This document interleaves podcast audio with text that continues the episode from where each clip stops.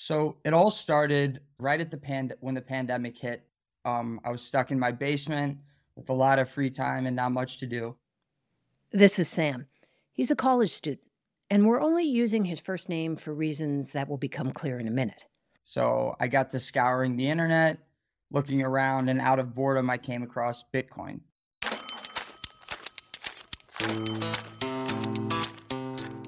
Bitcoin.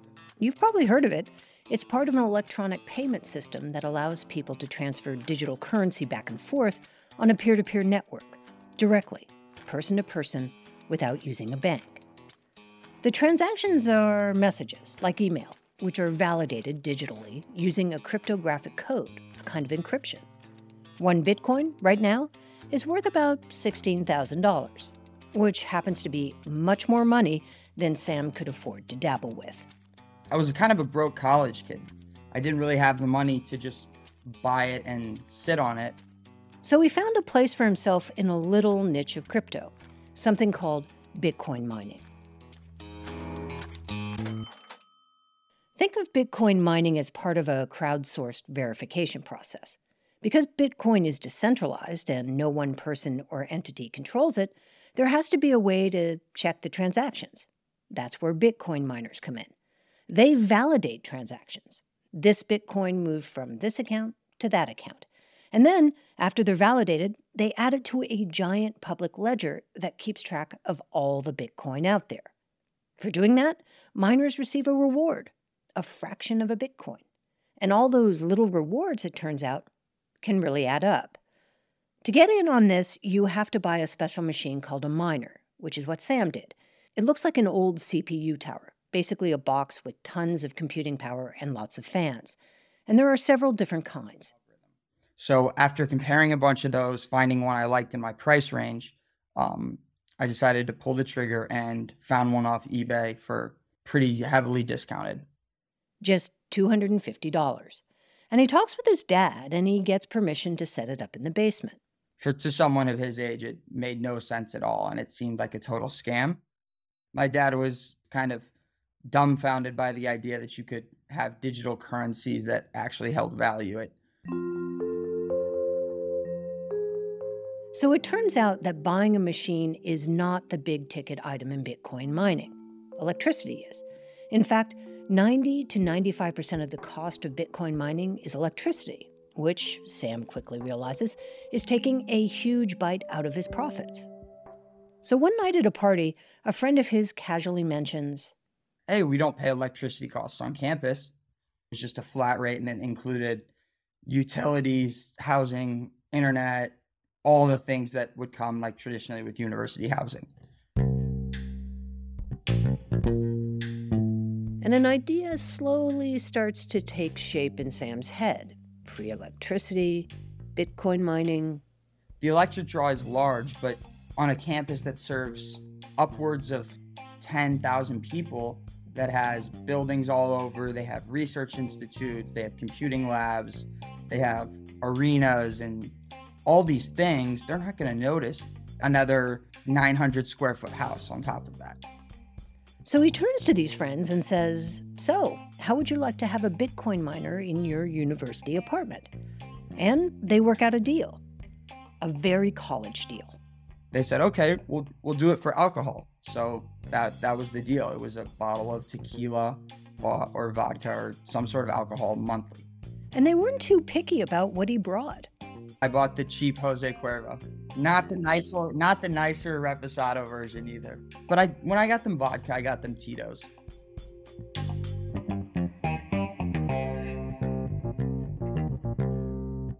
So, not long after, Sam shows up at their apartment with the mining machine under his arm, and his friends clear out a corner of their shoe closet and he sets it up. Right near their front door. And I kind of jerry rigged a soundproofing system to enclose the sound, and I could remotely monitor the machines. And his friends, well, they loved it. They liked getting the liquor, and then there was this extra added bonus. The machine put out so much heat, it kept the apartment toasty where I go to school, it's incredibly cold in the winter months. On the, that end, they loved the additional free heater as they saw it. By the end of the school year, Sam and his Bitcoin miner had made about $5,000, minus the cost of a few bottles of Tito's.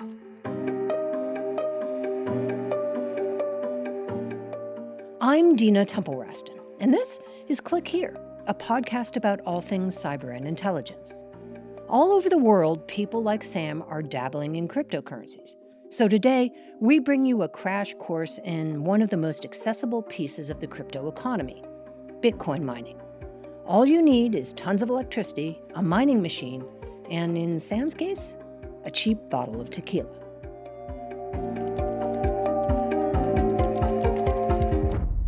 Stay with us. If you're looking for a daily guide to cybersecurity news and policy, sign up for the Cyber Daily from Recorded Future News. It serves up the day's most interesting and important cyber stories from our sister publication, The Record, and then aggregates all of the big cyber stories you might have missed from news outlets around the world. Just go to therecord.media and click on Cyber Daily to get all you need to know about the world of cybersecurity right in your inbox. Hello, I'm Adam Fleming from the Global Story podcast from the BBC World Service. We are looking at Lina Khan, the face of the US government's battle to regulate big tech. She's already redefined the way we talk about monopolies. Now she's taking on the likes of Amazon and Meta. But who is she? And will she win? The Global Story brings you fresh takes and smart perspectives from BBC journalists around the world. Find us wherever you get your BBC podcasts. It's a straight line from the 2008 financial crisis to the development of Bitcoin. For Wall Street, it was another case of whiplash. The markets haven't been this volatile in almost 80 years. Lehman Brothers is going bankrupt. Life, as most Americans know it, is about to change, in some cases dramatically. The financial crisis went well beyond Wall Street. People were losing their houses, banks were asking for bailouts, and the whole affair sowed a lot of distrust in the US government, in big institutions, in the so called elite. And it's a big reason why people started looking for something to replace traditional finance. They wanted alternatives to the central banking system, the Fed, which had become the personification of the man. You know, the Fed actually used to be a little crazier than it is today. This is Lamont Black. He worked at the Fed as an economist for eight years. So, essentially, he was a man who worked for the man. And he insists the man isn't as stuffy as you think. When I first joined, some of my older colleagues told me, like they used to. There was a point in time where they were, they had some offices even in Watergate, and they would like play frisbee in the hallways and things. I was like, wait, are we talking about the same institution here? Suffice to say, the financial crisis of 2008 ended the fun. And then, out of this crisis of confidence came a revolution an 11 page paper entitled Bitcoin, a peer to peer electronic cash system. I know, it doesn't sound like a revolution, but it was the birth of something big.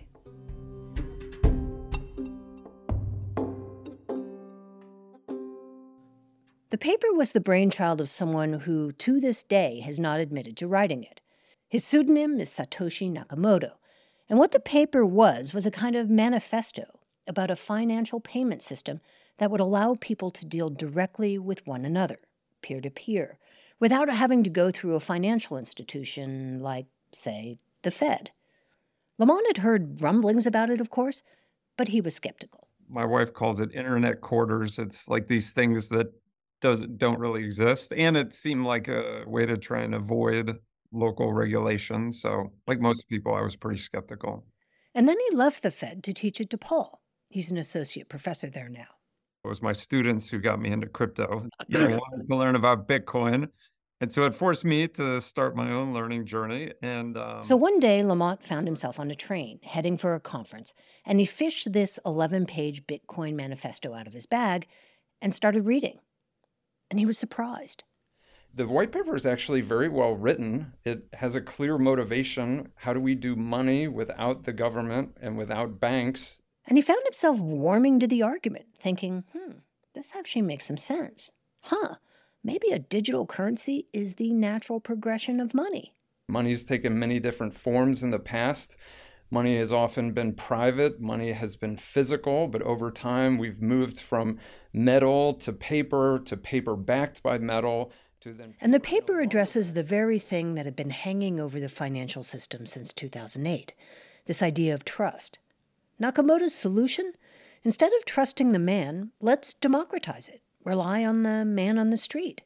And he did that by inventing that distributed ledger of all the transactions, something called a blockchain.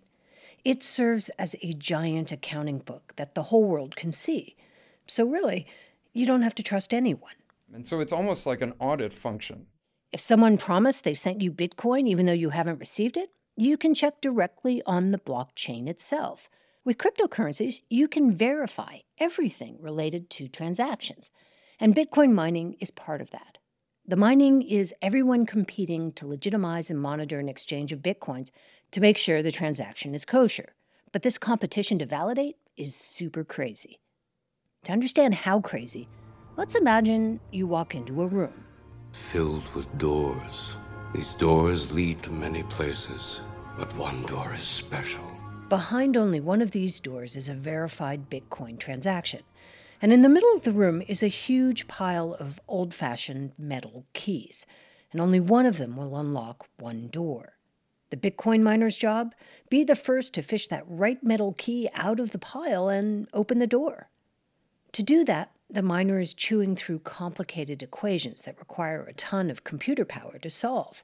So, when someone initiates a transaction, you're basically grabbing a key, trying the lock, and doesn't work. Rats. Grab another key, try the lock.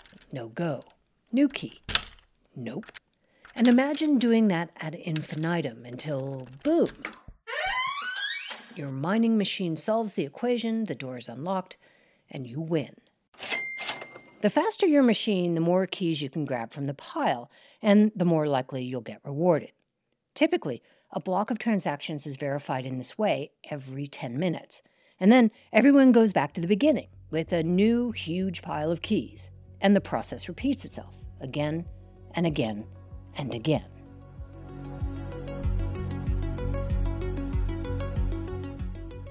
So, in this way, miners all over the world every day are performing the function of the man without the man.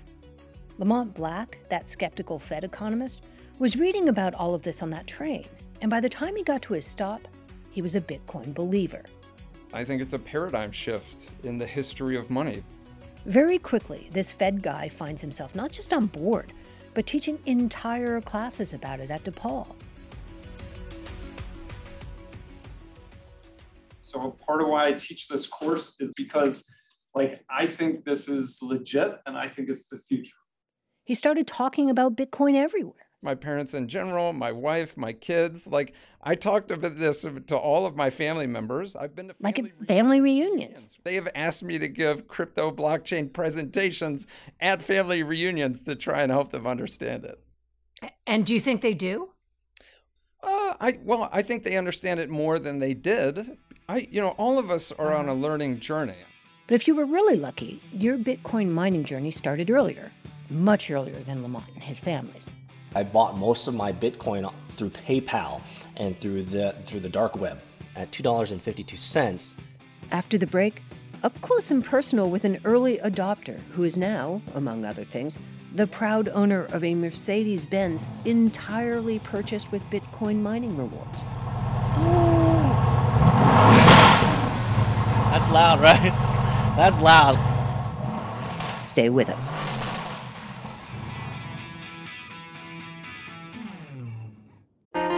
Politics has never been stranger or more online, which is why the politics team at Wired is making a new show, Wired Politics Lab.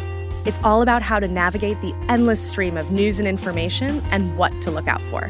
Each week on the show, we'll dig into far right platforms, AI chatbots, influencer campaigns, and so much more. Wired Politics Lab launches Thursday, April 11th. Follow the show wherever you get your podcasts. So, uh, did crypto help you live the dream, or were you living the dream before crypto came along? I actually was living the dream before crypto came along. My first startup. I this is Peter Saddington. He's a serial entrepreneur, a computer guy who writes software, creates companies around it, and then sells it to investors. And he first heard about crypto in an article he read about this web application or technology that allegedly had lost 90% of its value. Like for me, as an engineer, it made no sense that a technology stack could lose value. The, the stack doesn't have any value, it's just code. Turns out that application he was reading about was Bitcoin. That was back in 2011, just three years after that Bitcoin white paper came out, the one that converted Lamont. I was like, what is this thing? After about a month of digging in, losing about 15 pounds, and my wife was like, Are you going crazy here? Uh, I figured out as an engineer, and this is the foundational thing that changed my life, is I found out that I could now, as a Joe Blow off the street with some engineering expertise, I now could program my own money.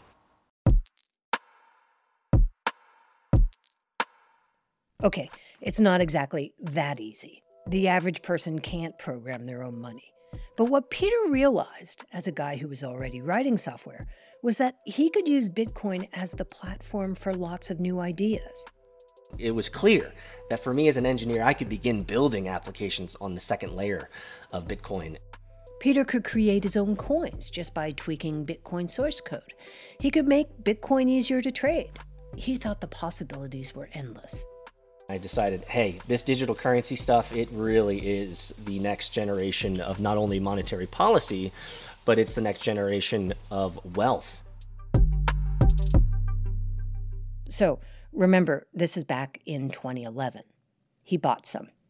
And I met a guy through a website, and he said, hey, man, give me 300 bucks, and I'll give you 300 bucks of, of Bitcoin. And because it wasn't worth a whole lot, I just, I, that's how I bought it. I would buy it through PayPal, and they would send it to a, a wallet. I would write down my. The most important thing about buying a Bitcoin is to keep your password or seed phrases incredibly secure. If someone has your password, they can steal your Bitcoin. And what did Peter do with all those passwords that would eventually be worth millions? He jotted them down on sticky notes. I pasted those sticky notes on the back of my laptop. So, when all of this works well, it's a great source of passive money. And that's what a lot of people, including Peter, saw it as. And for a while there, he was right. The price of Bitcoin was crazy. In November 2021, it was trading at the tulip mania price of some $69,000 a coin.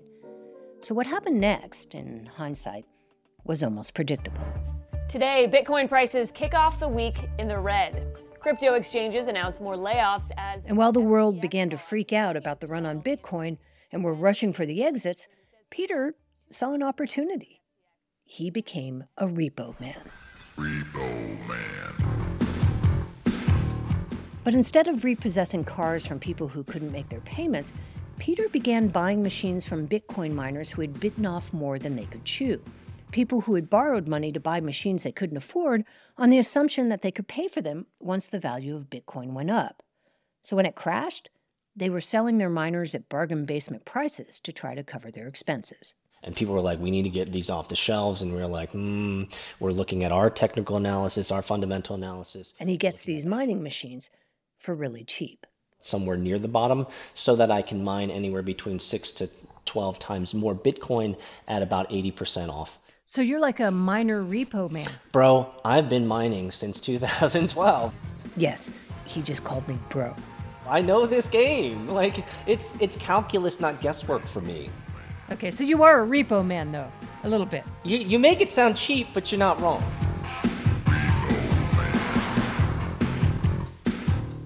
All of this has turned out so well for Peter, he now has what he calls his Bitcoin Benz. This is the world's first Bitcoin Benz. It is a 2016 AMG GTS purchased with Bitcoin mining rewards. Rewards he got with all those distressed Bitcoin mining assets he now has. Yeah, let's get it started. The car's on airbags. When I start it, the airbags will raise the car up and we'll hear the exhaust. So let's go.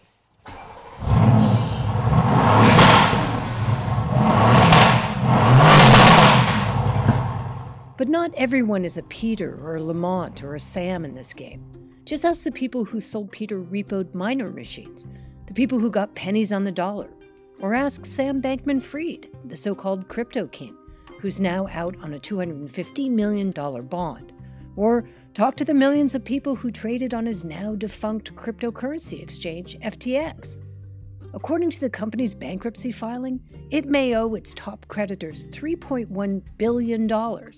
And the millions of people who took the gamble on crypto with him, they may be out billions more. This is Click Here.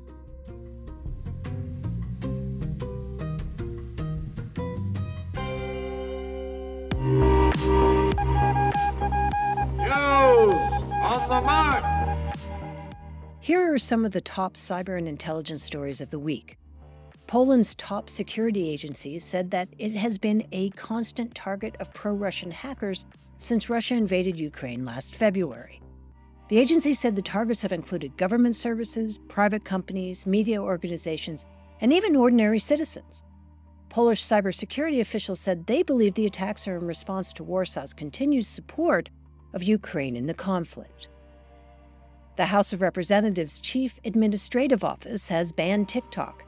It announced that any devices managed by the House will not be allowed to download the TikTok app. If you have the TikTok app on your House mobile device, you will be contacted to remove it, the office warned staffers in an email. Earlier this year, the office said TikTok posed a risk because it actively harvests biometric data and other sensitive user information. TikTok has denied it does so, but the House office has banned it anyway. And finally, Copper Mountain Mining Corporation, a major Canadian copper mine, announced that it's been on the receiving end of a ransomware attack. The company said it's in the process of isolating operations in both its corporate network and the network servicing the Copper Mountain mine. 2022 was a bad year for ransomware attacks. According to the cybersecurity company Dragos, there were 86 ransomware attacks on manufacturing concerns last year alone.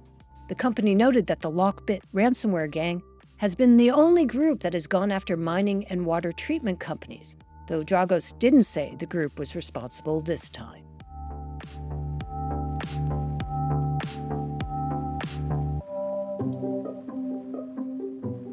Click Here is a production of The Record by Recorded Future. I'm Dina Temple Raston, your host, writer, and executive producer. Sean Powers is our senior producer and marketing director, and Will Jarvis is our producer and helps with the writing. Karen Duffin and Lou Olkowski are our editors. Darren Ankrum is our fact checker, and Ben Levingston composes our theme, and our other music comes from Blue Dot Sessions. And we want to hear from you please leave us a review and rating wherever you get your podcasts. And you can connect with us at clickhereshow.com. I'm Dina Temple Raston, and we'll be back on Tuesday.